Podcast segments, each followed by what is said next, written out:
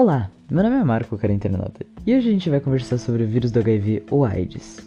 O vírus do HIV é uma, ela é uma IST, uma infecção sexualmente transmissível que ataca principalmente os glóbulos brancos de seu hospedeiro, fazendo seu sistema imunológico definhar pouco a pouco, deixando-o vulnerável a outras doenças, como um simples resfriado, que pode ser fatal quando infectado com o vírus. Vemos muito disso no livro Enquanto Houver Vida Viverei, quando nosso protagonista acaba se infectando com esse vírus por meio de uma transfusão de sangue. E graças a isso, a sua vida muda completamente. Ele perde amigos e pessoas o veem com certo nojo, já que naquela época a HIV era taxada como uma doença de gays.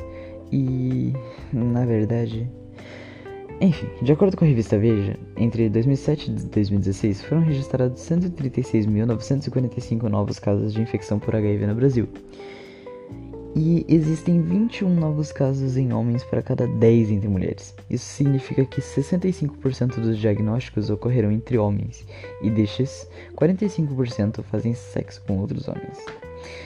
Muito disso se deve ao fato de que as pessoas homossexuais ou transgêneros acabam iniciando sua vida sexual sem antes consultar as pessoas à sua volta, muitas vezes por medo, e isso agrava em grande desinformação e aumenta o risco de contaminação. Mas, voltando para o nosso protagonista, Graças ao, ao, constante preconceito e até mesmo bullying, ele acaba se isolando e até deixando de frequentar a escola.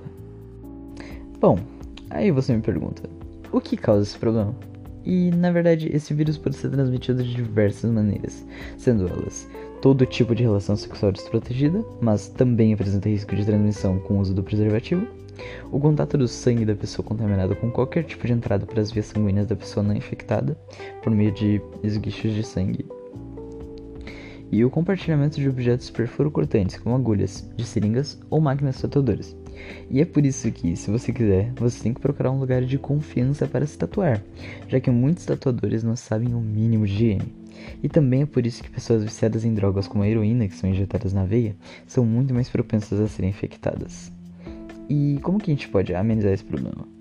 Bom, não tem uma maneira específica, mas sim um conjunto de ações sociais, já que não, não existe vacina nem cura para essa infecção.